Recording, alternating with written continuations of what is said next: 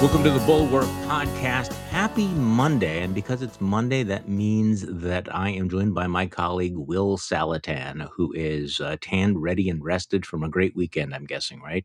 I, I am Charlie, and I, can I just first of all console you on the loss of the Bucks? I mean that that that was Yeah. uh, tragic, but I want you to know that for at least another month, they can they can claim to still be the the reigning champions.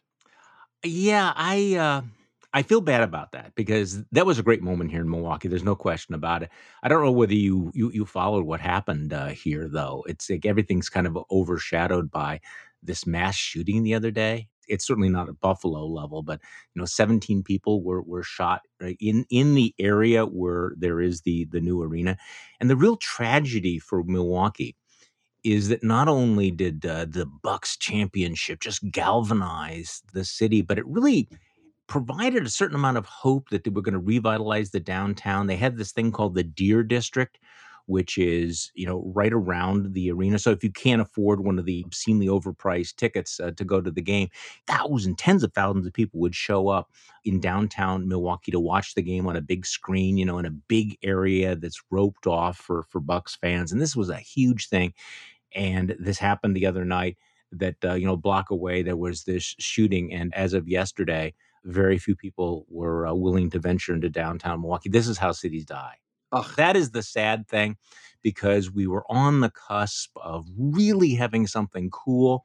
If you ever saw the pictures of the thousand like 50 i think it was 50,000 people showing up outside the arena to watch this game you know and uh, this was kind of a just a, a great moment and this is how urban crime just destroys those uh those prospects so that's even worse than the bucks losing yes, that is worse than losing a game. all right so uh, i want to talk about uh, what happened in buffalo although uh, i have a long-standing impulse or whatever uh, or aversion to talking about uh, mass shootings you know the day after because it has become one of the areas where we, we go into these loops of the same arguments over and over and over again this one though i'm going to make an exception because i think that the the role of the great replacement theory is just impossible to ignore and we're going to have massive denialism about that. So i want to get to that in a moment but can we just start off with just a preview of what's going to happen tomorrow in pennsylvania? Because I, I, I must say that given the the, the craziness in, in Wisconsin, I, I have a certain amount of satisfaction knowing that right now we are not the craziest fucking state in the country we don't have the time to get into how weird it is, but here's a, sh- a brief summary here. So, in the Republican primary for governor, the leading candidate is this election denialist, batshit crazy guy named Doug Mastriano. He is so extreme, so bizarre that Republican leaders in the state have launched this 11th hour attempt to derail him, to, to get other candidates to drop out, to coalesce behind him, because they're looking at Doug Mastriano and saying, look, um, if he wins, that's an almost certain defeat in November, an election we ought to win. So that was what was happening uh, last week. And then over the weekend, Trump endorses the guy. So, wow. But at the same time, in the Republican Senate primary, they're also panicking. So you have the panic in the governor's race and the panic in the Senate race. This fringe candidate, Kathy Barnette's been surging in the polls. And w- what I think is is interesting is that her rise has rattled and divided the party's entertainment wing. I mean, so Sean Hannity is ripping her as an unelectable extremist. Laura Ingraham is continuing to give her air cover. The full MAGA folks kind of like her, Sebastian Gorka and Steve Bannon. I'm sorry to repeat this, but it, it is kind of delicious to watch this because you know they grew the crocodile and now it's you know it's out eating people. Latest polls show Dr. Oz is still ahead. And then, in case things weren't just bizarre enough in Pennsylvania, on, on Sunday, last night, we learned that the Democrats' leading Senate candidate, John Fetterman, the uh, lieutenant governor, suffered a stroke last week. And he's continuing to pledge his campaign, but apparently he's not going to be able to show up on election night. So this is tomorrow. So, Will, the madness comes home to roost for MAGA. I don't know. what do you think? One of the weird things to me when I came to the Bulwark, so th- th- is I, I come from a Democratic background, right? And our attitude is, you guys choose your crazy. We're not going to even address it. You guys, uh, it, it's it's for, for former Republicans, uh, the the obsession with like the details of which kind of crazy it is is kind of fascinating to me. It appears to me that what's going on in Pennsylvania is you have the fracturing of the various current species of crazy in the Republican Party. So you have like, I mean, Oz is like the Trump sycophant or the successful Trump sycophant. They're all right. And then you have, you know, McCormick, you have the unsuccessful Trump sycophant. But he's got other people around Trump, so he can sort of claim the reflection of the great man through these other former Trump aides. And then Kathy Barnette seems to be sort of like it's not so much the Trumpy part of it. It's that she says crazy things that a lot of people on the right believe. It's sort of, you know, the anti Muslim stuff, the anti gay stuff. And she's the hardest core pro lifer. So, like, she may win because of like issues as opposed to Trump. So that's kind of interesting to me. It is, and and it's, it's sort of this the purest distillation of all of this, and this is part of a culture where you say something that is offensive or shocking, and people go, "Wow, that's offensive and shocking," and then the immediate reaction is to play the victim card, like I can, you know, put out more fundraising that they're, they're trying to silence me. Kathy Barnette is also one of those candidates, like Doug Mastriano for governor. Th- these are just not ready for primetime candidacies as well. And it's kind of interesting to see this play out. Uh, Mastriano walked out of a, a, uh, conservative podcast when they asked him about his role on January 6th, couldn't handle it, couldn't handle the heat, wants to be governor. Kathy Barnette was on, which was the cable show was she on uh, yesterday? Uh, she was on Fox. Of course. What a silly question. What? What? I'm I'm off to a terrible start on Monday morning. Of course, Kathy Barnette would be on Fox News, and let's play a soundbite because she's asked about some of the anti-Muslim comments she had made, and again, this is kind of you know ironic that you know she's being criticized for you know the extremism of her you know anti-Muslim comments uh, in a party that is, is led by someone who at one point called for a complete and total ban of Muslims, but whatever. So uh, here's here's Kathy Barnette uh, from yesterday morning a tweet yeah. 2014 you said if you love freedom islam must not be allowed to thrive under any condition. Um, you've got tweets about former president obama. One of them in 2016 says obama is a muslim doing muslim like things. He has said that he is not he is a practicing christian. So any context then for those particular tweets yeah, let me just say, in almost all of those tweets, uh, you know, especially when you look at the time frame we were living in, at that particular time, we had uh, the Obama administration bringing in a lot of Syrian refugees. At that time, uh, I was watching uh, the former uh, FBI director James Comey testify, I believe, in front of the Senate, saying we can vet until the cows come home, and we know, won't know who these people are. And yet, Obama at the time was telling the American people, "Don't worry about." About it. We're going to vet everyone. And what we were watching as Americans was very unnerving. And I'm sure the people will remember that. We were looking at the Pulse nightclub shooting. We were watching people take vehicles, weaponize them, and run people down in the street. We were looking at the San Bernardino shooting. We were looking at some very unnerving things that as Americans we thought would never happen here. Okay, Will, your take on that because she doesn't actually ever back off from any of the things that she had uh, tweeted or said, did she?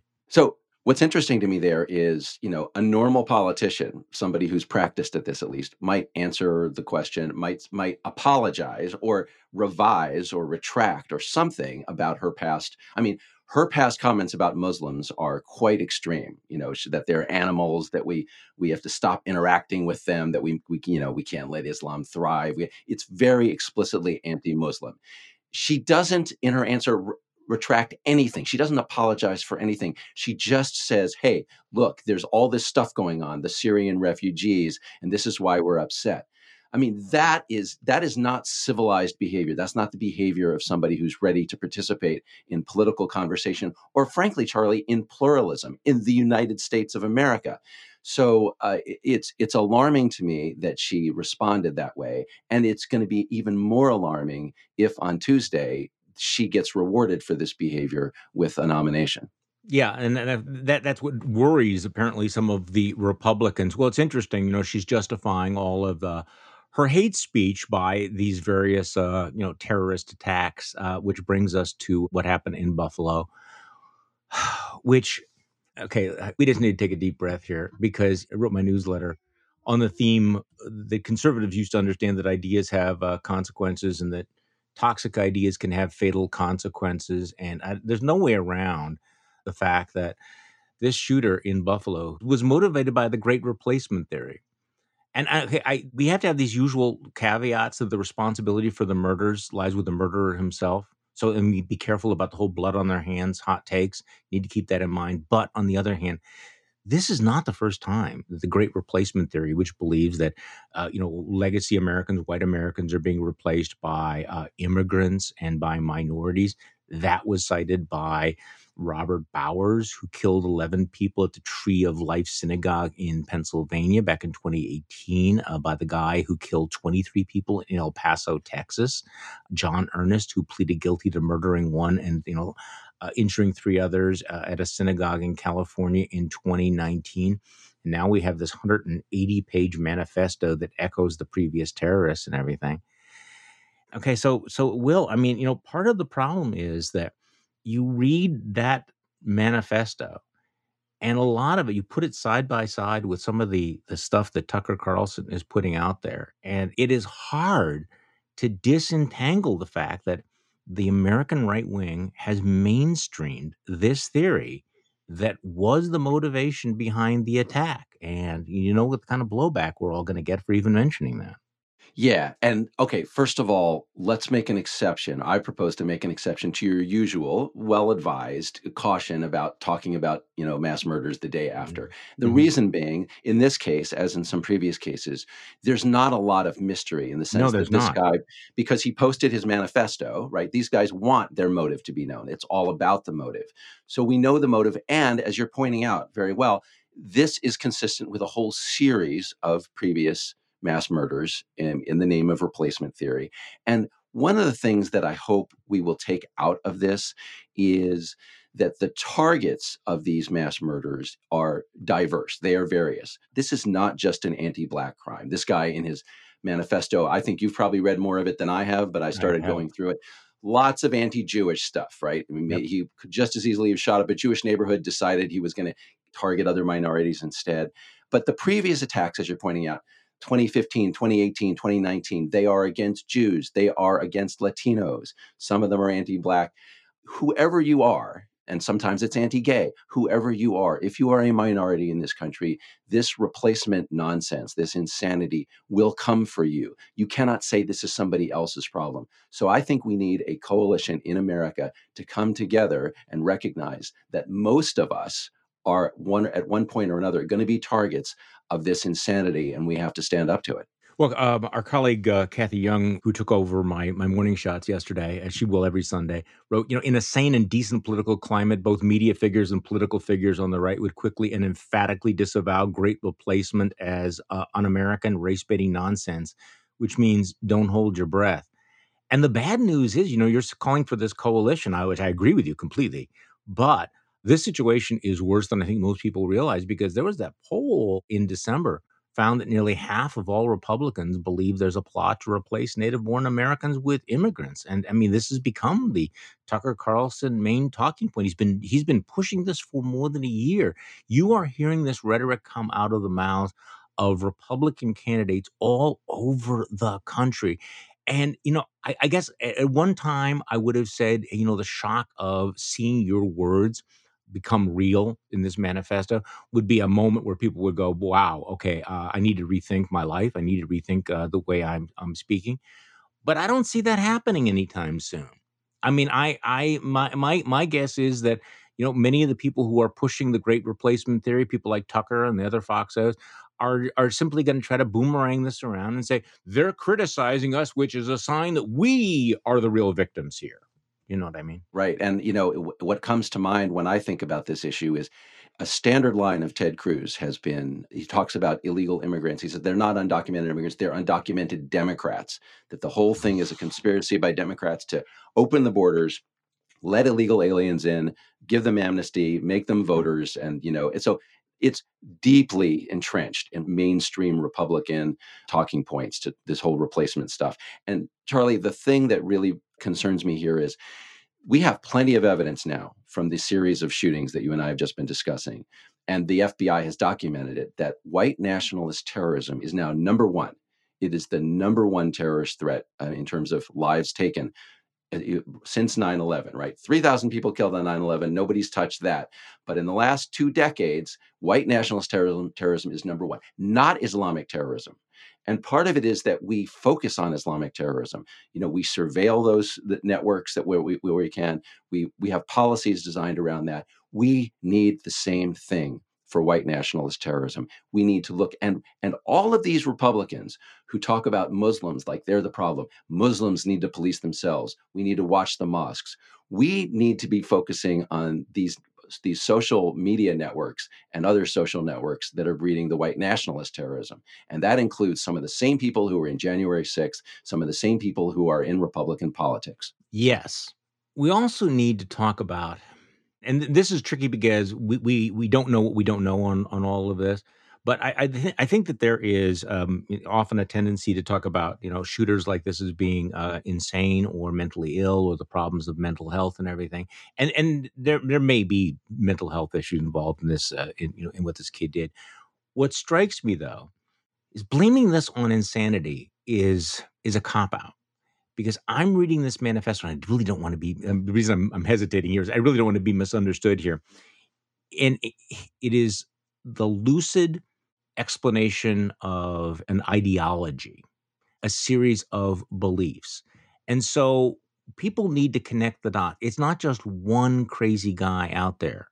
It is, in fact, somebody who has been radicalized by this kind of rhetoric, by these kinds of memes, by these narratives, which are omnipresent on the right. Uh, do you understand what I mean when I'm saying that? You know, it's it's it's it's easy to simply say this is insanity when in fact it's a different kind of evil. It's a different. It's an ideological evil. It is hate. It is racism, and, and it is part of a more or less coherent worldview that, frankly, if you turn on Fox News tonight, you will hear the same kinds of themes. Yeah, nobody puts up with the mental health explanation as a complete explanation when the killer is Muslim. Nobody does that, right? Because it is understood, it is implicit that what Islamic extremists do is find young men who have mental health problems, right? And make them into murderers, into warriors for the jihad. Right. The, I, so so in the case of white nationalism yes it is absolutely true that the people who pull the trigger tend to be messed up that's why they're pulling the trigger right. but we absolutely target the propagandists the ideologues who exploit those kids marshal them and make them killers so in terms of how widespread and mainstream this is the fact that someone like elise stefanik who is the number three republican that she is trafficking in this sort of of, of thing I, I, think is an indication of sort of how deep the rot has gone. And I, I talk about this in my in my newsletter this morning. I mean she had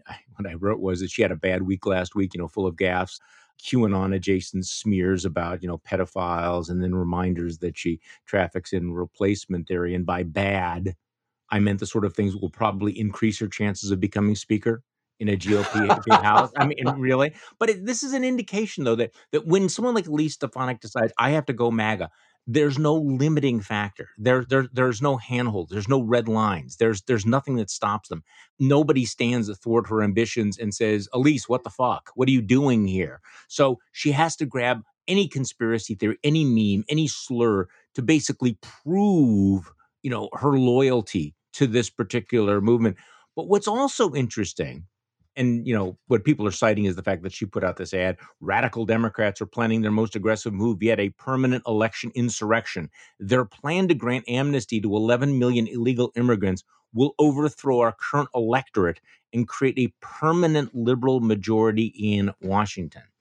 And by the way i think i asked you about this. She put out a statement this morning that is a little on the defensive side. Would you like me to read it to you? Oh yeah.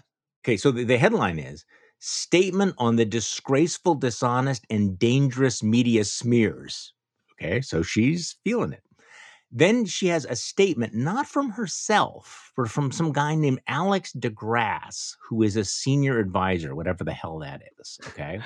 the language here is, is I think, kind of revealing. And for people who understand the, we're, we're about to go into the cycle of denialism and I'm expecting that you're going to have this, you know, throughout the right wing uh, media, including the respectable anti anti Trump media, because defenses have to be made because there are so many Republicans who are wrapped around this replacement theory. So they have to push back against the hey, this is what you said. This is what this guy said. Do you think maybe there's a connection? So, anyway, here's the statement from Alex DeGrasse. Any implication or attempt to blame the heinous shooting in Buffalo on the Congresswoman is a new disgusting low for the left. They're never Trump allies and the sycophant stenographers in the media. Hmm. The shooting was an act of evil, true, and the criminal should be prosecuted to the fullest extent of the law. Despite sickening and false reporting, none of which is cited actually, Congresswoman Stefanik has never advocated for any racist position or made a racist statement. See what I mean? Little defensive this morning? She opposes mass amnesty for illegal immigrants and Joe Biden's wide open border, which of course is bullshit. Like the vast majority of Americans, she opposes giving illegal immigrants the right to vote, which New York Democrats support and have made legal in New York City. Just a reminder how she's weaponizing that. This is also in the context of this of 10 people being dead in Buffalo. Okay. She strongly supports legal immigration and is one of the national leaders credited with diversifying the Republican Party through candidate recruitment and messaging. More bullshit. We thank the groveling hacks in the media for reminding voters that Republicans oppose amnesty and will secure the border while Democrats support mass amnesty and voting rights for illegals. This is Joe Biden's border crisis and crime crisis across America. And the left and their allies in the media will do anything to help Joe Biden pass the buck. Congresswoman Stefanik will never stop fighting to secure our borders and secure our elections. This is the statement that she puts out after nearly a dozen people are murdered in her home state. I mean, fuck her very much. So, as somebody who comes from a Democratic background, I am I, I am almost in, this, yeah. I am almost in admiration of the gall of so many Republican politicians that they go on offense at a moment like this, right? This is this They is a have to. moment when whatever you might say about liberals, they tend to be, you know, I can understand how this is your point of view, and you know, they, they tend to apologize. They tend not Elise Stefanik. Elise Stefanik is going uh, like it's your fault. It's I'm not the bad person. You're the bad person for suggesting I'm the bad person. And it's a The- good thing. We, we thank the groveling hacks of the media for reminding Yes. voters that I am so strong on this. No. So, so if I may speak for us groveling hacks for a moment, Charlie, do you think there's a chance that if I go and look up what Elise Stefanik has said about uh, murders committed by Islamic terrorists, that I'm going to find her saying, "Hey, you know what? This was an just an isolated act of evil," and that she would not. For example, have suggested that, oh, Ilhan Omar or some other prominent Muslim might be responsible for the murder by some rhetoric that that person has unleashed. I'm going to bet you that I am not going to find the terrorism treated the same way if it's Muslim rather than white nationalist. I'm not going to take the bet. I mean, I think that's a, I think that's a pretty safe safe assumption. But this is the playbook, though: is you can never acknowledge mistakes, you can never express regret, and then perhaps introspection. There's never an apology, never backing up. You are always the victim. The other guys, when they point out your your faults, you find a way to weaponize. That's so on Fox this morning. You're already seeing people saying, you know, this is going to be an excuse to censor all of us. I can I just read you something? I'm I'm sorry. I just I, I posted this on my on my newsletter for people who get uh, morning shots. This is this is spooky shit. So Tucker Carlson, who- and, and, and if, if people missed the Nick Confessore podcast they did last week, Nick Confessore for the New York Times did this deep dive into, you know, the racist demagoguery every single night um, by Tucker Carlson. But here's Tucker Carlson in his own words. These are Tucker Carlson's words. How precisely is diversity our strength? Since you've made this our new national model, please be specific as you explain it. Can you think, for example, of other institutions such as, I don't know, marriage or military units, in which the less people have in common, the more cohesive they are? Okay, that's Tucker Carlson in his own words. This is directly from the Buffalo Terrorist Manifesto. Why is diversity said to be our greatest strength? Does anyone even ask why? It is spoken like a mantra and repeated ad infinitum. Diversity is our greatest strength. Diversity is our greatest strength. Said throughout the media, spoken by politicians, educators, and celebrities, but no one ever seems to give a reason why. What gives a nation strength, and how does diversity increase that strength? What part of diversity causes this increase in strength? No one can give an answer. You place those side by side, and it's going to be an heroic effort by the Byron Yorks and uh, you know baseball cranks and uh, Marc Thiessens of the world to find a way to spin their way out of this shit. Yeah, and it's a glaring failure of, of personal and social responsibility on the part of the right. I mean, we sorry to keep hammering the Muslim analogy, but, no. but it's useful here. It's useful here too.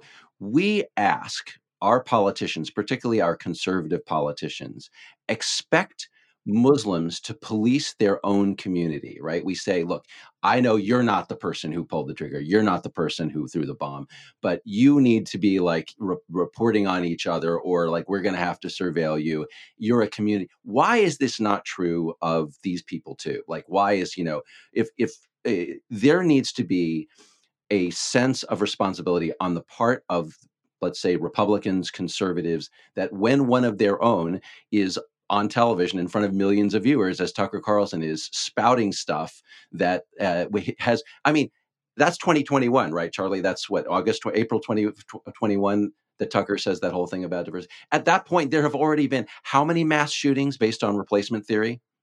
And so he's out there spewing an ideology that is known to have caused mass killings right? And where is the self policing on the right? Where is the self policing among Republicans? This is actually an even better point than you think, because I certainly remember during the Obama years, there was the mantra, constant mantra was call it radical Islam, call it radical Islamic terrorism, you know, and you have to use that phrase uh, about it all the time.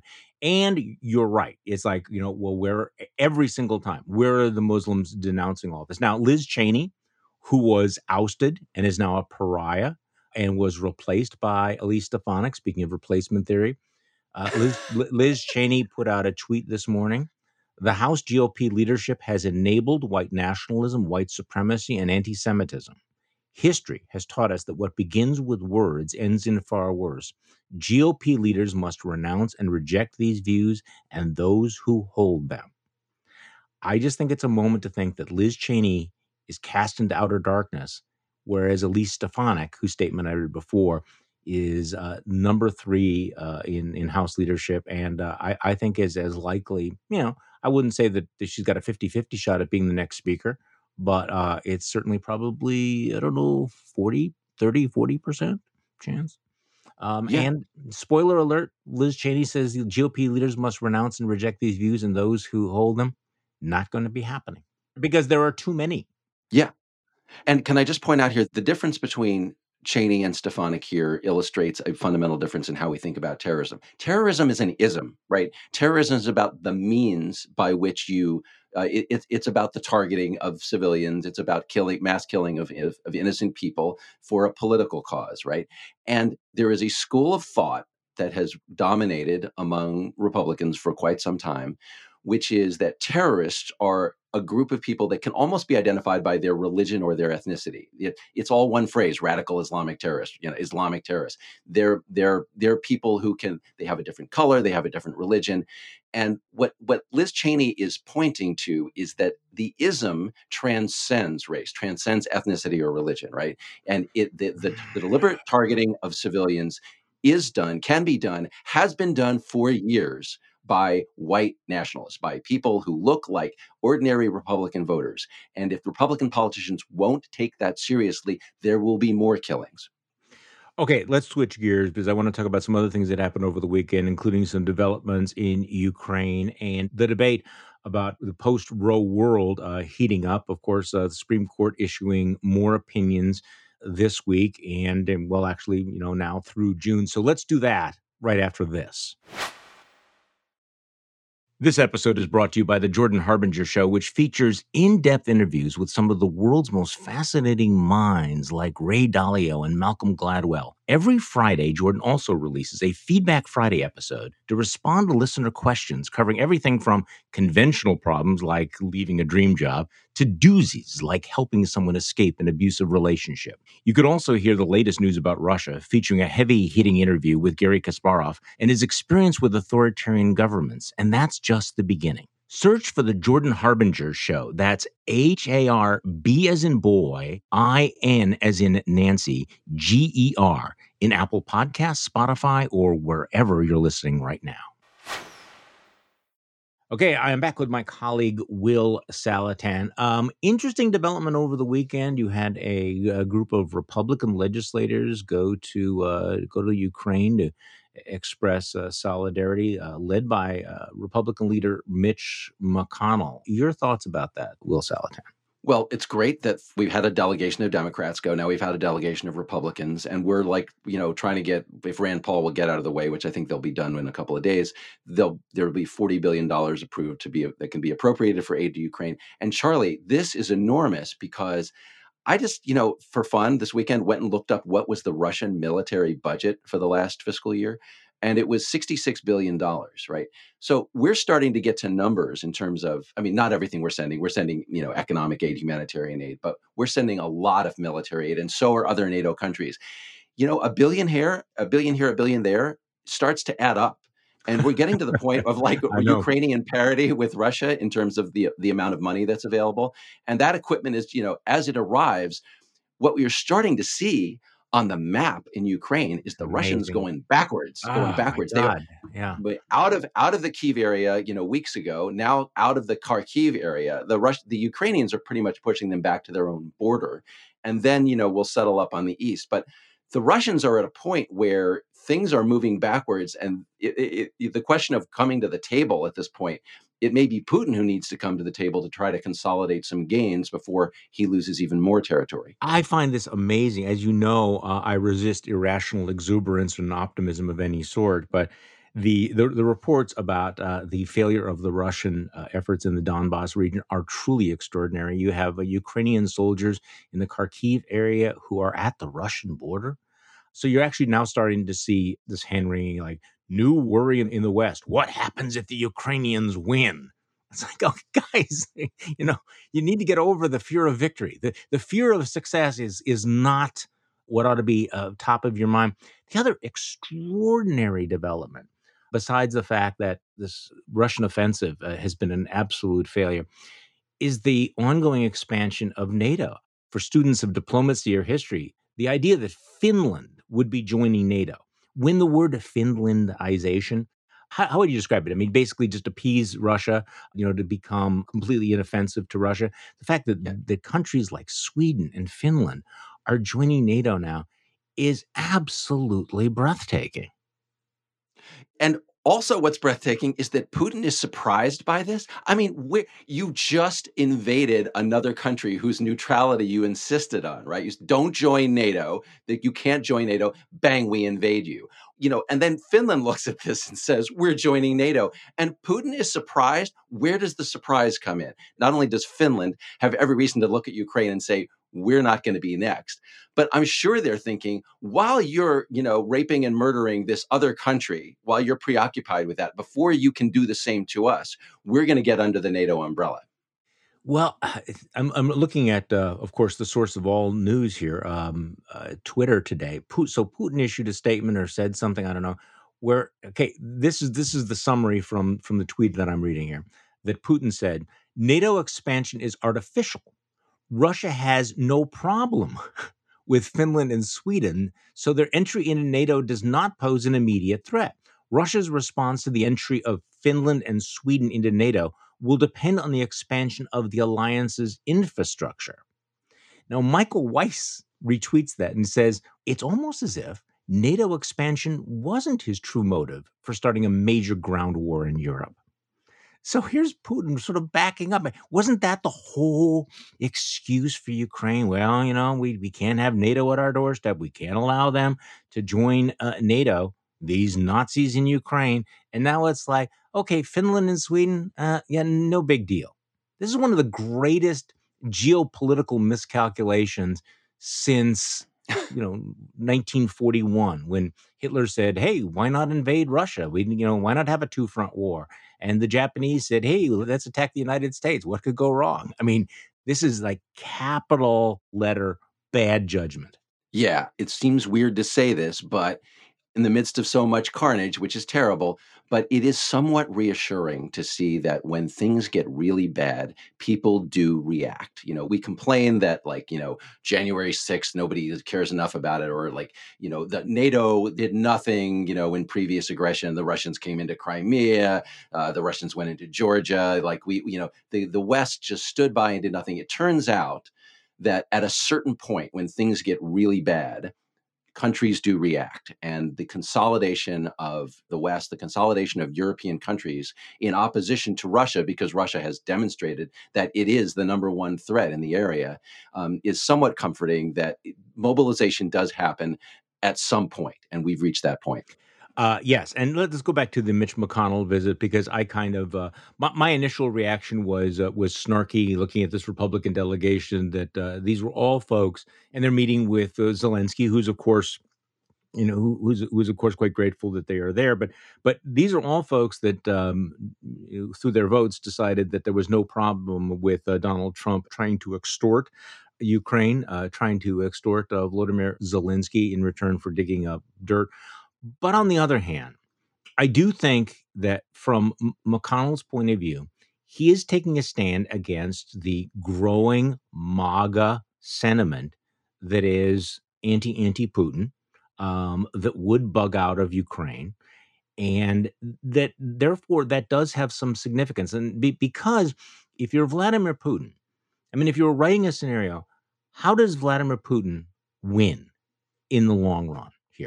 And any scenario has to include the reelection of Donald Trump. Donald Trump is restored. Donald Trump uh, abandoned NATO. Donald, Donald Trump reverses our policy.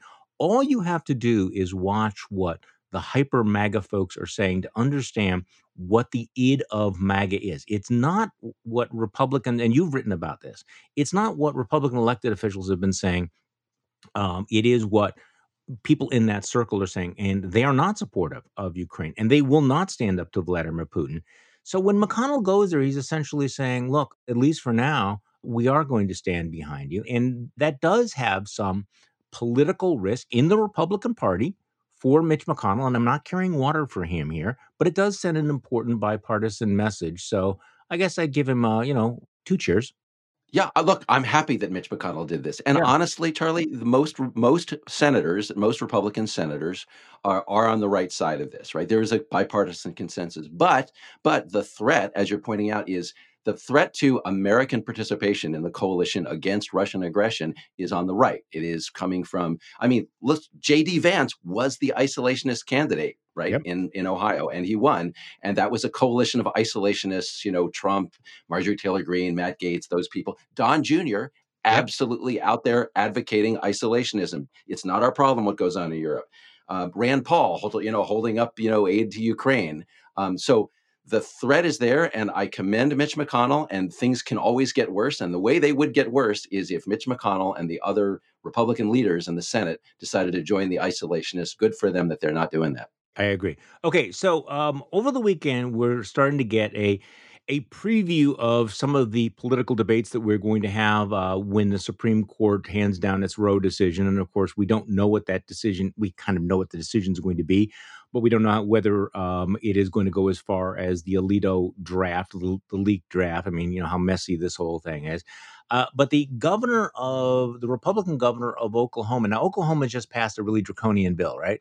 Yeah, and they've they're uh, they're basically emulated the Texas law, I believe. They've got bounties, they've got you know no exceptions for rape, that kind of thing. See, this is the amazing thing is is like the bounty. I'm sorry, I'm not going to go off another rant about uh, bad Democratic messaging on all of this. no, because I mean, you know, Republicans figured out a long time ago how to, how to cherry pick the most vulnerable point of the opposition's position. Democrats haven't really learned that yet. They haven't focused in on that. But anyway, okay, so so uh, Oklahoma Governor Kevin Stitt is on one of the shows yesterday and has asked one of the questions that I think that Republicans are going to have to around the country are going to have to answer. Why would you not have an exception for rape? So here's Governor Stitt of Oklahoma. Now, your law, as I understand it, has no exceptions for rape or incest, and the argument is a victim may not know at six weeks that she is pregnant. So, what do you say to a woman who finds herself in that situation, lives in your state, and, and feels like she's got no options? Well, first off, super compassionate about that. I have daughters, cannot even imagine uh, what that would be like and that hardship. Uh, but you have to choose. That is a human being inside the womb, and we're gonna we're gonna do everything we can to protect life and love both the mother and the child. And we don't think that killing one to protect another is the right thing to do either. So, Will, I mean that that that's the answer that you're going to hear from. I mean that that's like the best case scenario answer that you're going to yeah, hear from people yeah. making this case. I have daughters. I can't imagine what it's like, but yeah, I'd make them have the baby. Uh, the, the, so first of all, I, I, find this point of view somewhat repellent.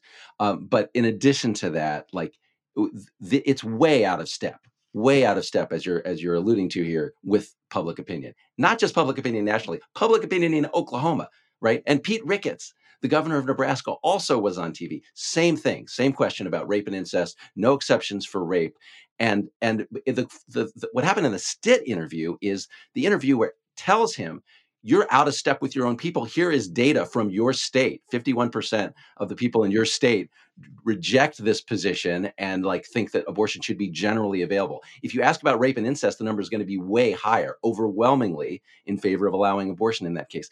And Stitt and Ricketts and these guys, they're you know, Stitt actually says he doesn't believe the numbers.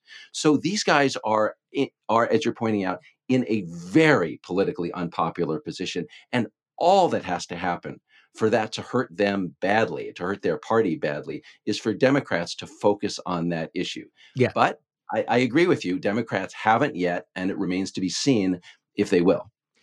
So, a couple of things about that answer, because there is, again, I don't want to be misunderstood here, uh, but there is an internal consistency in his argument. And by, by, the way, I've I've been arguing this for for twenty or thirty years now. But there is the internal consistency, which is that that if you believe that life begins at conception and you believe it is a human life, then you cannot justify killing that unborn child simply because it is the product of rape or incest. So this is part of the the iron logic that goes there. But that iron logic would also argue against a six week limit because if you're accepting that premise, then why would you allow any abortions from the moment of conception on, right? And trust me, there is going to be that internal debate as well. And if you believe it is a human life and taking that human life is tantamount to murder, then at what point will you see more uh, proposals like the proposal out of Louisiana, which would hold the mothers criminally accountable? And everybody's saying, well, we obviously wouldn't do that. But I feels like five minutes ago, um, a lot of pro-lifers were saying, well, there's no way that we would uh, not have an exception for uh, rape or incest. So, I mean, th- there is this consistency of iron logic that they're going to have to wrestle with. This is a principled position. You may disagree with the position, but it is intellectually consistent. It is politically disastrous. But if you accept all the premises, then it all floats together. But then other things do as well, is my point.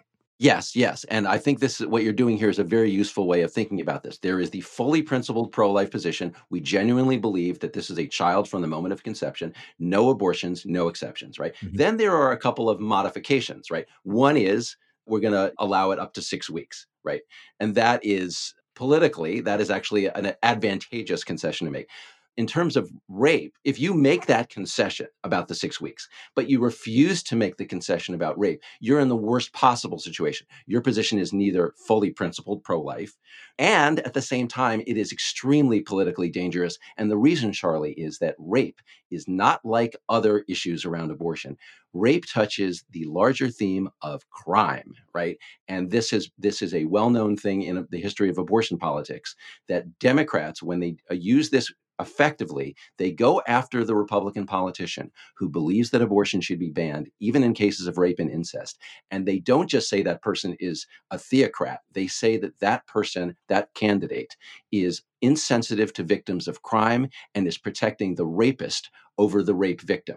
That is an extremely, it is proven to be an extremely effective message. And I'm waiting to see how it plays out in the next elections.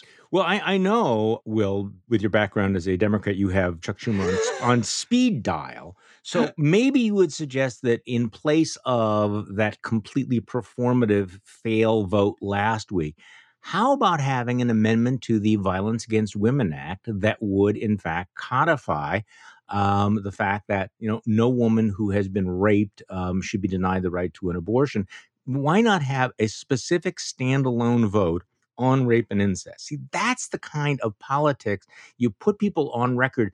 You divide the other side. You put them on the defensive, as opposed to showing how weak your own hand is and, eh, and maybe they will get to that at some point but it, it feels they're they're floundering around and you know once again that that chuck schumer is more concerned with uh, placating the absolutists on his own team than he is in playing this this particular you know tactically smart uh, politics that you've just been describing yeah, and I agree. It is a problem of the left. It is absolutely a problem of the left, this obsession with what I would call expressive politics, right?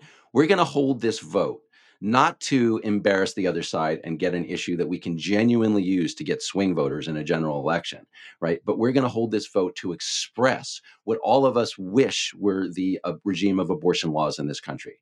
And that's what they did. I would like to hope, Charlie, that the Democrats got the expressive part of it out of their system with that vote on the, the Women's Health Act, and that they will now come back with a messaging bill, a real messaging bill but I'm not holding my breath. Well, there are some great messaging bills out there, as I you know I mentioned. I mean, why not just have a vote up or down on whether or not abortion should be allowed in the case of an ectopic pregnancy? You know, let's hear you know Republicans make the case. I guess you know part of me is listening to uh, Governor Stitt talk about well, what is your response? Well, it's complete compassion, providing whatever support necessary. And wouldn't it be nice if in fact uh, the pro-life movement had a, a, much more expansive view of all of the programs that are needed to support children to support mothers to support families you know and and yet and this is a very very old argument but it's it's you know it's, it's still valid it's like they're not. And so at the same time when they are not supporting the expansion of medicaid services to prenatal care they're arguing that uh, you know that they are in fact compassionate. So I mean, you know, I, I know there are some people who are naive enough to think that you know having caught the bus that republicans you know the, the dog that catches the bus uh, the republicans will turn around and go okay hey, hey maybe we need to rethink our position on these issues but will i just don't see that happening no i don't either can i give a shout out here Please. to somebody on on the democratic side jared polis the governor of colorado was on tv this weekend and the interviewer went after him sort of about like are you you're trying to in colorado allow abortions all the way up to birth? And polis didn't play that game. Polis said he wants what he called a culture of responsibility about what it means to be a parent. And the culture of responsibility he included, that wasn't just an empty phrase. He said we need to reduce unwanted pregnancies, we need birth control, we need to, I mean, he was basically advocating ways to reduce the abortion rate without using criminal law. I think that is a great message for Democrats. I hope they follow him. Okay, speaking of messaging, uh, you, what what was your reaction to uh, that memo that went out from the pro-choice caucus saying uh, let's not use uh, pro-choice choice anymore. It's you know, choice is bad. It should be decision, and we should stop saying, uh, you know, safe, legal, and rare. Oh my gosh, well, this is long. Okay, so first of all, I agree. I, I, agree with them. I agree with the pro, and people made fun of the pro-choice caucus for saying don't use the word choice, but they were right. I, I they did. are right about that. The the reason I believe, and I don't know what their reasoning is, but I think the reasoning is the word decision conveys that you're taking it seriously. It's not like choosing a flavor of ice cream. You thought long and hard about it. You consulted your conscience. You consulted your other members of your family. You can maybe consulted a religious counselor, and so it was a comp. It was you put a lot of thought into it. Great, that's a good message. Um, the the stuff about like don't say conscience. they said don't say the other side yeah. wants conscience. They do want conscience protections. You're advocating pluralism. You're advocating that you should be allowed to choose an abortion even though other people disagree with you. For God's sake, extend the same courtesy, right? They don't want to participate in abortion. Don't make them. It's their choice, right? And and the decision, stuff about I'm sorry, I thought now you're all supposed to say decision, not choice. Oh yeah, right. Yeah, sorry there. Uh, Could we get the, the speech police for Will? Clean up on aisle 12. Yeah. Man. Okay. The complaint about rare drives me up the wall, right? Bill Clinton and Hillary Clinton were right. That whole, uh, the Democrats were right in the 1990s when they said abortion should be safe, legal, and rare because you're conveying to people out there that you're not advocating abortion. Like abortion is uh, morally bad. It is you're you're you're killing a developing human life, right? And you have to be able to explain why if you're not going to use the law to reduce that, you're going to use voluntary means. And that's fine because women don't want abortions. No woman wants to get pregnant and have an abortion. She didn't want to be pregnant in the first place, right? So the point is you have a voluntary coalition to make abortion rare without using criminal law. That is an overwhelmingly popular position. And to walk away from that and sound like you actually you actually want more abortions is insane. Well, it does feel like the people who brought us Latinx have been workshopping this which is not necessarily a good omen. if they get caught up in sort of litigating which words used, see, I you wrote you had a piece last week where you said you know the two key words are who decides, which is correct, you know, but it doesn't mean that you can't use both words or that you get caught up in all this. You know, you're pro-choice, but then who who decides? Whose choice is it? I mean, that you know, make it simple, make it direct. But I don't know. So I, I'm I'm going to write a piece later this week, which I I have been working on, you know, about has my position changed on all of this? Because one thing I found is that trying to have a nuanced position, and you just articulated a nuanced position, which means you're going to get attacked from both sides on, on all of this. So this is a very dangerous time to try to say yes, but on any of these issues. Yeah, and I have to step in and say here because I'm conscious that some people were unhappy with our conversation about abortion last week, right? And they came after me and then they became after you too, saying that I was stigmatizing women or not not paying attention to women's perspectives. I'm very interested in women's perspectives. Actual women, women who actually go through troubled pregnancies and abortion decisions. They are not they are not identical with left wing activists, right? This is a very broad number, a very broad cross section of America, these women. They are very acutely aware of the moral dimensions of it. It's happening in their body, it's potentially their child. They're thinking about what it would be like to raise this child. They're thinking about the, uh, you know, what it means to end a life that is beginning inside of them. And many of them decide to have abortions. It's a very serious choice. So I'm very interested in representing them and to acknowledge the moral complication of this issue, acknowledge that there is a there is a kind of killing that goes on in an abortion is not to reject the perspective of these women. It is to incorporate and acknowledge it. That's well put and i think we ought to end on that high note. Will thanks for joining me again on our monday bulwark podcast. The bulwark podcast is produced by katie cooper with audio production by jonathan siri. I'm charlie sykes. Thank you for listening to today's bulwark podcast and we'll be back tomorrow we'll do this all over again